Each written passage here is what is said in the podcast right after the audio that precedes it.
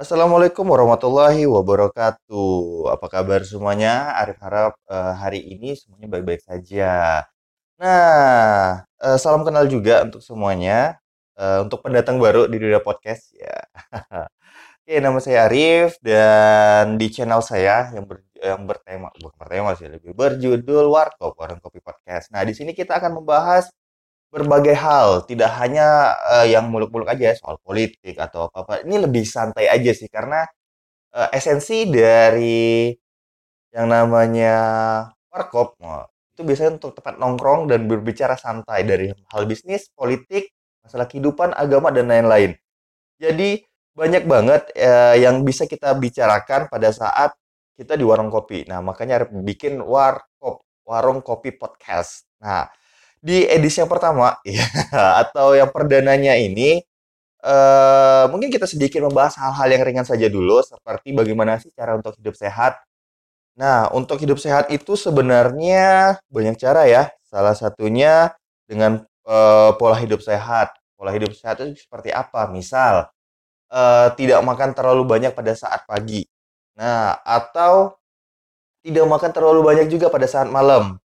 Nah, itu cara yang simpel dan eh, mudah untuk dilupakan sebenarnya. Karena gimana ya?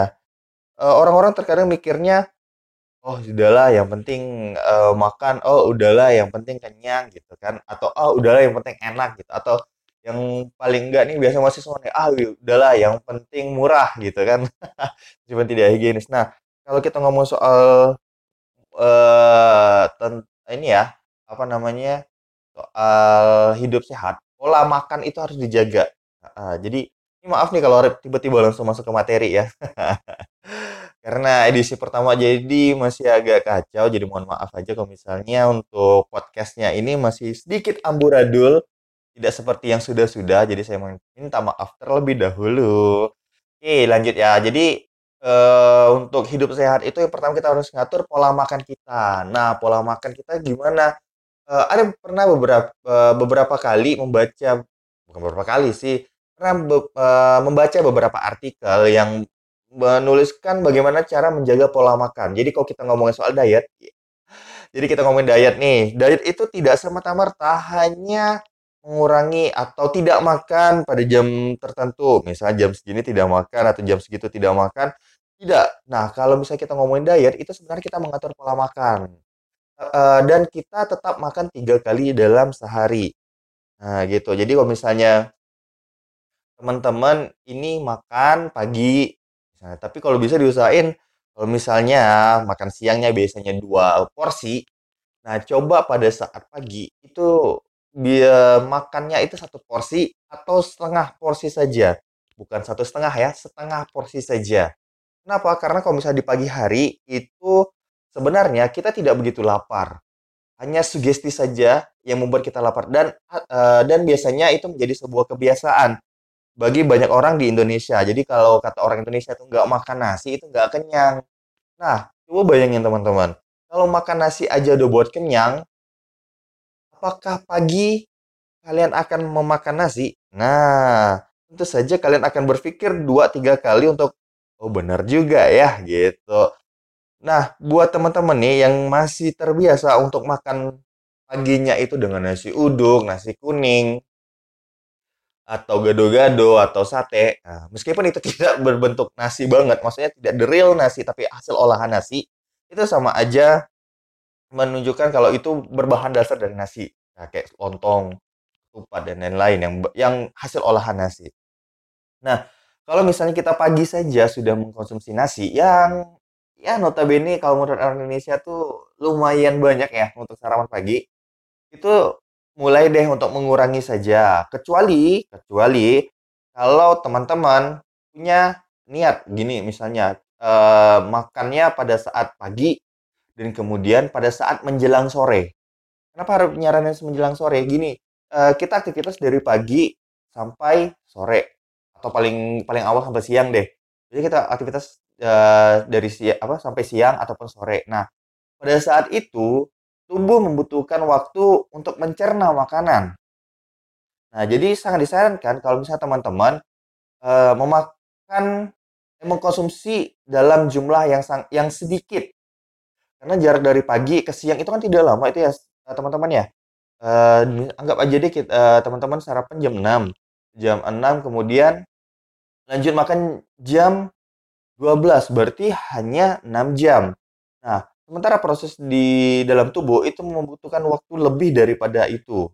Kecuali kecuali kalau misal teman-teman bekerja misalnya bekerja di sawah, atau bangun rumah, atau jadi kuli panggul, ah, itu mungkin wajar.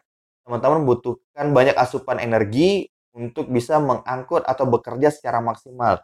Tapi beda cerita kalau misalnya teman-teman, eee, kerjanya di kantor yang lebih banyak duduk atau di depan komputer, itu saya sarankan lebih, eee, mengurangi asupan makanan. Ya, meskipun nanti teman-teman bilang ada rasanya lapar, tapi nah harus dicatat nih, tapi konsu eee, pada saat tersebut, ketika perut kenyang dan ketika di bagian tubuh sudah merasa lelah untuk mengolah mengolah makanan yang kita konsumsi, maka tubuh akan memberi isyarat kepada otak untuk mengistirahatkan seluruh organ. Nah, makanya, eee, teman-teman kalau misalnya sedang kenyang, itu pasti ngantuk banget. Dan sudah pasti teman-teman tuh ngerasanya pengen tidur saja. Makanya kalau siang itu sering sering nggak dengar kalau misalnya, "Aduh, ini udah kenyang nih, ngantuk nih mata nih ya, tinggal tidur aja nih." Nah, itu salah satu, eee, simptom atau gejala di mana tubuh sudah lelah untuk mengolah makanan. Nah, jadi, eee, diharapin makanya pagi-pagi itu jangan terlalu banyak makan. Beda cerita, eee, seperti yang Harus bilang sebelumnya, kalau misalnya teman-teman ingin mengatur pola makannya misalnya siang makan atau jangan awal deh makannya sekitar jam 7, jam 8, eee, kalau pengen makan berat boleh, cuman jarak waktunya tuh mungkin sampai sore, biar tubuh lebih men eee, mencerna secara optimal. Oke, karena waktunya lumayan panjang juga. Karena kalau misalnya numpuk, itu bisa jadi lemak loh, sobat sob eee, teman-teman, sobat pula. Nah, eee, kalau kita ngomongin makanan ya, kemudian apalagi ya kalau soal makanan ya. Oh iya, perbanyakin makan serat atau sayuran deh paling enggaknya. Kalau serat itu banyak loh, eee, teman-teman. Eee, kalau kita pikirkan lagi, itu sebenarnya dalam sehari itu kita sebenarnya sudah banyak mengkonsumsi hal yang tidak baik. Contoh kalau misalnya kita makan di rumah makan, kita pasti mek eee, mesan rendang, kemudian ada kuahnya yang bersantan juga, dan lain-lain yang mengandung, eee, lemak-lemak yang kalau tidak diolah akan menjadi lemak jahat. Nah, kalau misalnya dalam dunia kedokteran atau ya dunia ilmiah ya, itu nyebutnya dengan LDL. Low apa ya, low density apa saya lupa LDL itu. Nah, kalau misalnya teman-teman tidak mengatur pola makan seperti itu, nah bisa jadi badan teman-teman itu akan bukannya menambah tinggi, tapi menambah lebar. Entah itu lebar ke samping, ke depan, ataupun ke belakang. Nah, itu tergantung dari aktivitas teman-teman.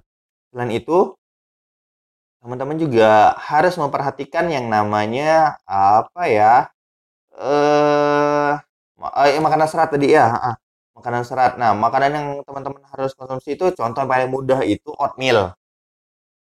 Nah, oatmeal itu sangat bagus loh teman-teman untuk pencernaan. Kenapa? Kalau misalnya, eee pencernaan dari teman-teman itu sedikit terganggu atau maaf sebelumnya, susah BAB, itu alangkah baiknya teman-teman lebih banyak memakan serat. Nah, salah satunya tuh oatmeal. Memang rasanya tidak enak, memang rasanya itu hambar, tetapi itu sangat bermanfaat untuk, eee, melancarkan pencernaan. Nah, perlu teman-teman ketahui juga, kalau misalnya pencerna pencernaan teman-teman itu terganggu, itu akan berakibat buruk juga bagi kesehatan teman-teman.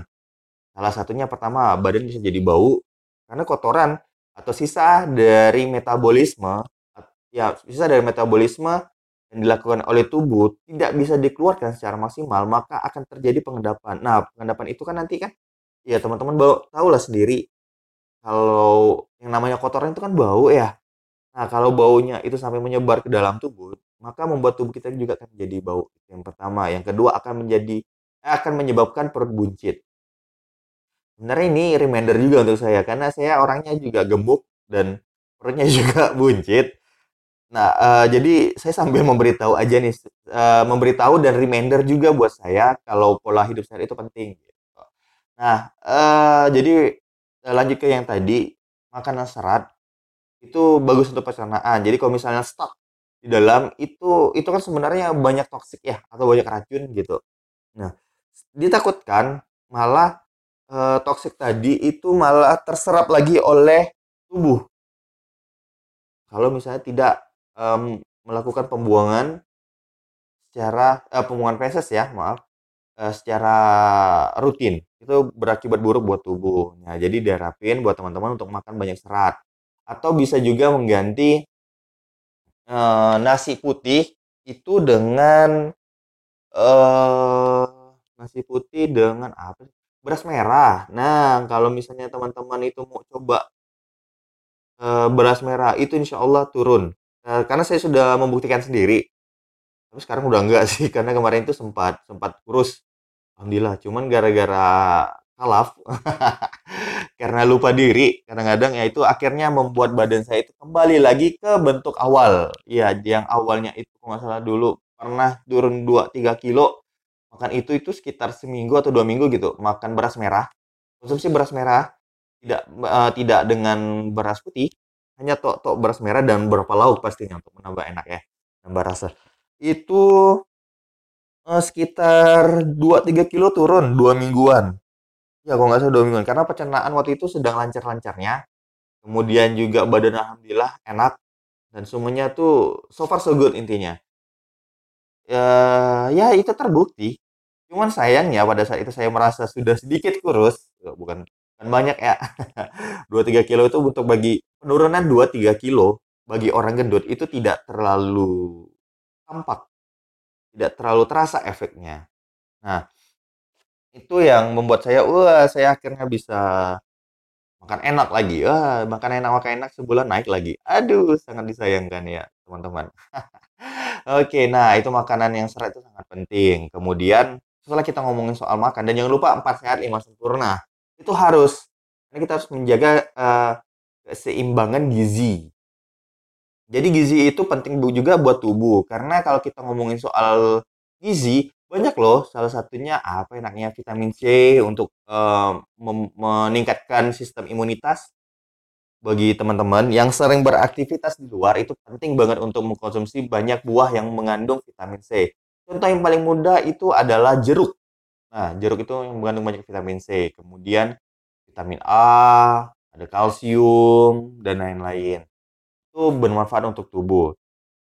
Tidak hanya ber eee, tidak hanya berbicara pada soal mak soal makanan, pola hidup sehat itu yang pertama tadi sudah Arif jelasin, itu mengatur pola makan. Nah, pola makan juga harus diatur, di mana kalau bisa itu kalau bisa ya, eee, ini Arif juga sedang berusaha untuk melakukannya. Kalau bisa mengkonsumsi eh, makan itu pada saat matahari masih ada. Nah, pada saat matahari masih ada, itu lebih baik Anda mengkonsumsi. Kenapa? Pada saat malam, eee, itu tubuh benar-benar maunya kalau eee, sama kayak ini aja sih, apa, sama seperti, eee, kita aja yang pulang kerja kalau udah malam kan pengennya istirahat. Nah, itu sama juga kalau tubuh. Tubuh juga pada saat malam, biasanya itu sekitar ya mendekati mag eee, lewat maghrib, itu kan badan biasanya terasa capek banget, apalagi kalau pada saat mau sholat Isya ya. Itu badannya terasa sakit banget untuk bangun, karena gravitasi di tempat tidur itu lebih kuat menariknya daripada diri kita untuk membawa membawa kita untuk beraktivitas biasanya. Kecuali memang kayak mau, eee, ajakan teman buat makan, wah itu gravitasi nggak ada apa-apa tuh di tempat tidur. Nah, untuk, eee, pola makan tersebut, jadi Arif saranin kalau bisa eee, makan pada saat matahari masih ada. Dari terbit matahari hingga tenggelam matahari. Nah, setelah matahari tenggelam, mengganti menjadi bulan, itu alangkah baiknya teman-teman untuk tidak mengkonsumsi kecuali minum air putih. Ya, karena, eee, mengkonsumsi pada saat eee, pada saat malam, itu akan menimbun lemak juga. Heeh, karena pada saat itu organ tubuh itu sudah pengen istirahat. Coba bayangin deh, kita kerja dari jam 6, misalnya teman-teman sarapan ya jam 6, dari jam 6 hingga jam 6 sore, itu 12 jam kan. Nah, mampukah teman-teman bekerja secara terus-menerus tanpa berhenti? Kan tidak mungkin. Sama juga dengan organ tubuh kita. Organ tubuh kita juga membutuhkan istirahat. Makanya kita biasanya tidur. Tidur itu untuk mengistirahatkan semua organ tubuh dari atas hingga ke bawah. Nah, jadi pola makannya itu pertama harus jaga. Yang kedua, makanan apa saja yang harus masuk. Nah, tadi ada bilang untuk makanan yang berserat harus banyak-banyak dikonsumsi kayak sayur juga boleh, kemudian beras merah, beras hitam atau oatmeal. Kemudian buah-buahan juga harus karena tubuh membutuhkan gizi dan vitamin. Oh, eh, bahasa Inggris banget ya, vitamin. vitamin maksudnya.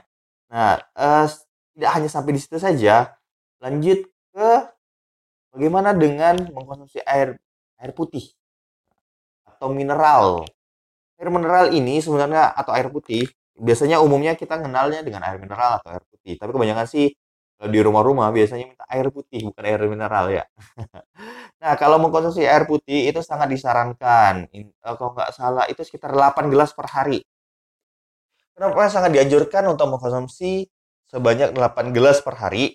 Hal ini uh, dikarenakan dalam tubuh itu sebagian besar terkandung banyak air.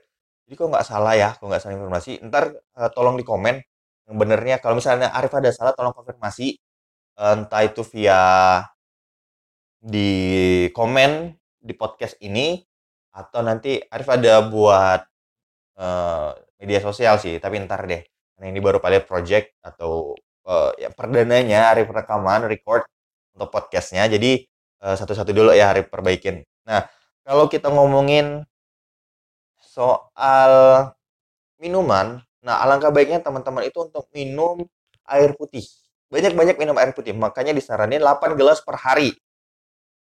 Itu untuk melancarkan pencernaan juga sebenarnya gitu dan untuk mengganti uh, air yang ada dalam tubuh. Nah, makanya biasanya kalau misalnya teman-teman banyak beraktivitas itu kan banyak bergerak ya dan pastinya mengeluarkan banyak keringat itu sudah pasti. Nah, tidak hanya sampai di situ saja, tubuh juga membutuhkan pengganti air yang sudah dikeluarkan. Nah, air yang dikeluarkan itu sebenarnya kayak di keringat, di urin, nah, tapi tidak untuk di, di air mata ya. Air mata itu karena perasaan sedih sebenarnya. Atau ah air liur juga membutuhkan air.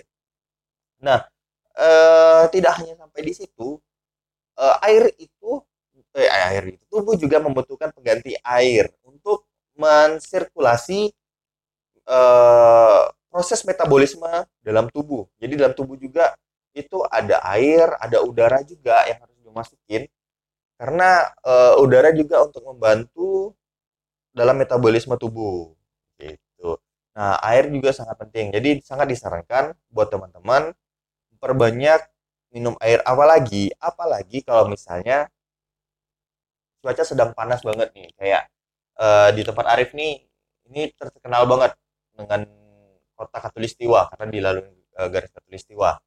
Nah, itu sangat penting bagi kami orang yang tinggal di di daerah yang sangat panas itu untuk mengkonsumsi air putih. Kenapa? Karena kalau tidak itu uh, suhu dalam badan itu sangat-sangat panas. Sehingga makanya tidak heran kalau misalnya orang yang di gurun itu akan kepanasan karena air dalam tubuhnya itu sedikit demi sedikit menghilang karena dikeluarkan uh, oleh tubuh untuk melembabkan kulit ini. Jadi kulit kita wajar saja kalau misalnya agak basah atau moisture biasanya kalau dalam bahasa periklanan itu untuk menjaga kelembapan dari kulit. Jadi kulit kalau misalnya kulit teman-teman kering, nah itu tuh harus dicari tahu tuh kenapa kulit teman-teman kering, eh, kering maksudnya. Nah, jadi bagi teman-teman uh, air putih ini sangat penting loh Nah, itu, itu untuk mencegah beberapa kendala dalam tubuh. Misalnya gini, e, pernah nggak sih teman-teman memperhatikan urin pada saat mau e, kencing atau buang air kecil? Itu teman-teman pernah memperhatikan nggak warna dari urin tersebut? Apakah bening atau agak kuning? Nah, e, yang harus pernah tahu ya, yang harus pernah baca, kalau misalnya e, urin dari teman-teman itu bening, itu alhamdulillah kondisi tubuh teman-teman sedang baik-baik saja atau panas dalam tubuh panas di dalam tubuh teman-teman itu terkontrol stabil. Maksudnya tidak panas, tidak juga dingin. Nah, kalau misalnya di urinnya itu berwarna agak kuning, nah disarankan juga untuk teman-teman banyak-banyak mengkonsumsi air putih. Nah, jadi air putih itu juga bagus untuk mengkontrol uh, panas dalam uh, dalam tubuh. Seperti itu. Nah, kemudian juga urin juga berfungsi untuk mengeluarkan racun. Nah, jadi racun itu tidak hanya dikeluarkan melalui feses, tapi juga melalui urin. Nah, urin yang keluar, teman-teman, kalau misalnya teman-teman perlu tahu, semakin banyak kencing, itu uh, sebenarnya bagus buat teman-teman. Karena itu mengeluarkan, uh, itu maksudnya detox juga bagi tubuh teman-teman. Nah, tidak. Jadi kalau detox itu banyak ya caranya. Pertama bisa melalui uh, ingus. Nah, kemudian juga bisa melalui pori-pori kulit nah itu melalui keringat kemudian juga bersin juga karena kadang-kadang saya pernah dengar juga sebelumnya itu ada ya kenalan saya lah. Dia detox tubuhnya itu dengan minum air perasan lemon. Lemon yang kuning itu yang biasa jadi teh. Nah itu dia minum tiap pagi dan efeknya itu ada yang maaf ada yang buang air besar ada yang melalui kulit ada yang bersin bersin malah ada juga yang eh, banyakkan yang ini buang air kecil untuk detoxnya. Nah jadi itu bagus banget tuh buat teman-teman yang ingin mendetoks tubuh. Jadi perbanyak minum air putih. Putih itu sangat bagus untuk tubuh. Kemudian kalau misalnya eh, bibirnya kering atau mulutnya kering nah itu kalau bisa sih ngurangin lah kosmetik ya. Karena kalau bagi perempuan itu biasanya pakai lip balm atau apa sih namanya itu ya untuk untuk bibir itu namanya saya kurang tahu sih cuma tahu lip balm aja saya nggak tahu itunya. Nah itu biasanya yang digunain. Cuman alangkah baiknya dikurangin lebih banyak minum air putih. Itu lebih baik daripada kita menggunakan kosmetik. Serius dan Arif sudah mencobanya. Nah selanjutnya itu tidur. Nah istirahat yang cukup itu juga penting bagi tubuh kita. Jadi kalau misalnya teman-teman ingin apa ya ingin badannya lebih sehat, lebih segar, itu coba juga untuk mengatur pola istirahat.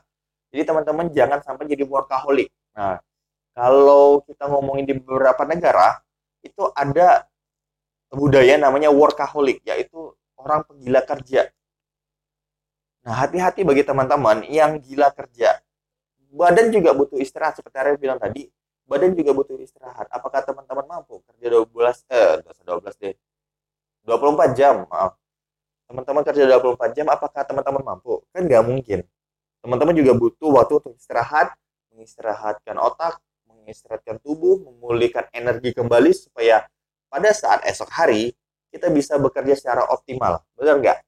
Coba teman-teman lihat deh, ayo mahasiswa deh ya yang misalnya dapat tugas banyak banget kalau tidak dicicil maksudnya kerjanya SKS oh, sistem kebut semalam nah kalau misalnya sistem kebut semalam itu kan capek banget tuh misalnya kita aktivitas dari ya jam 7 lah jam 7 kemudian bla bla bla bla bla bla sampai sore sore rapat lagi uh, dengan organisasi bla bla bla bla pulang nggak pulang jam 10 jam 10 kita hajar lagi ngerjain tugas bla bla bla bla sampailah jam subuh kemudian kita cuma istirahat sebentar bangun ya kita pasti akan merasa capek merasa ngantuk lemah juga iya pusing juga iya karena itu uh, edisi kalian sedang membutuhkan istirahat yang cukup banyak juga para pekerja juga pingsan gara-gara overtime kerjanya atau kerjanya terlalu berlebihan itu juga tidak baik untuk tubuh teman-teman nah jadi untuk mengatur uh, istirahat itu juga penting ya teman-teman ya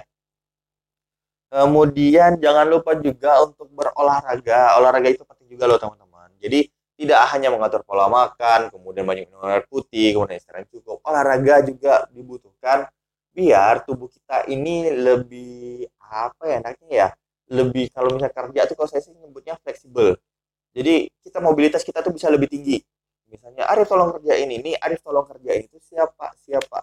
Bukan berarti kita uh, mencari perhatian dari uh, dari atasan, tapi kita memang uh, mempunyai kapasitas untuk bekerja maksimal.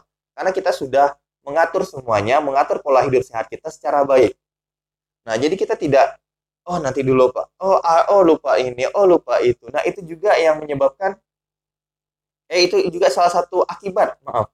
Salah satu akibat dari kita uh, kita tidak mengatur pola hidup kita dengan baik atau manajemen hidup kita dengan baik. Nah jadi Arif saranin kalau berolahraga teratur tuh ya kalau misalnya memang tidak terlalu banyak waktu mungkin bisa gitu kan jalan dari uh, dari rumah misalnya jalan ya muter-muter area rumah eh bukan area rumah sih area entah itu gang atau komplek ya.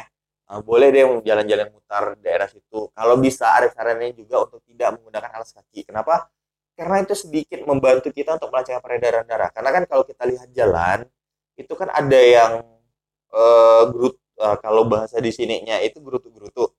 Kalau mungkin di sana itu jalannya tidak tidak rata. Misalnya ada batu atau apa. Nah itu tuh biasanya bagus gitu untuk uh, untuk refleksi kaki lah. Intinya seperti itu. Atau kalau tidak pun ya stretching lah. Stretching stretching gitu kan. Biasanya badan kaku tuh kalau bangun tidur ya stretching lah. Peregangan tangan kepala kaki badan ya stretching cuma lima menit masa gak ada waktunya sih gitu.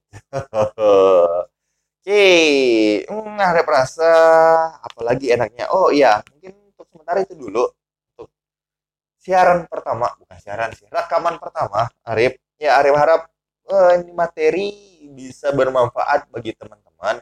Jadi kalau teman-teman ada yang ingin uh, ingin komentar, kemudian ingin memberikan, oh bang atau mas, bisa nggak kita bahas ini? Silahkan. Saya sangat menerima uh, masukan dari teman-teman kalau misalnya ada yang ingin dibahas gitu tentang apa tentang apa. Tapi selama saya mampu ya. Uh, kalau saya mampu insya Allah saya akan bawain di the nextnya. Kalau saya tidak mampu saya mohon maaf. Uh, maklumlah kan manusia uh, mempunyai keterbatasan. Jadi harap dimaklumin saja. Oke ada merasa cukup untuk edisi hari ini. Yeah. Oke, okay, dan jangan lupa untuk subscribe di channel Arif di Warkop, Warkop Podcast. Nanti insya Allah akan ada materi-materi yang atau uh, perbincangan yang lebih menarik uh, untuk menemani hari teman-teman semuanya untuk menjadi lebih bermanfaat, lebih sehat dan pastinya lebih membahagiakan daripada hari sebelumnya. Oke, okay, jadi Arif tutup. Wabillahi taufiq wal hidayah. Assalamualaikum warahmatullahi wabarakatuh.